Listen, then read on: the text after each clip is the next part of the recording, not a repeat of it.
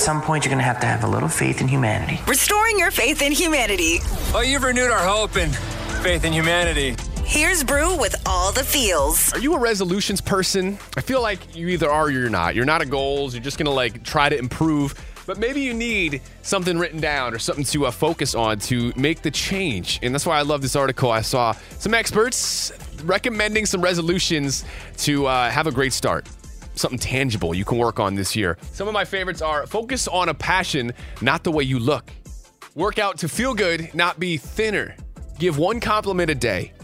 Go a whole day without checking your email. Oh, I wish. Read a book a month. Make it a point to go someplace you've never been. Uh, clear out clutter. Write down one thing you're grateful for every night. And maybe follow the Brew Show on TikTok, Twitter, and Instagram. All right, that last one was not expert advised, but I advise you to, if you don't mind, some resolutions that could do some good and uh, set up good habits for 2024 if you needed one. That's giving us all the feels today. Let's wrap with a quote. You can't build a reputation on what you're going to do.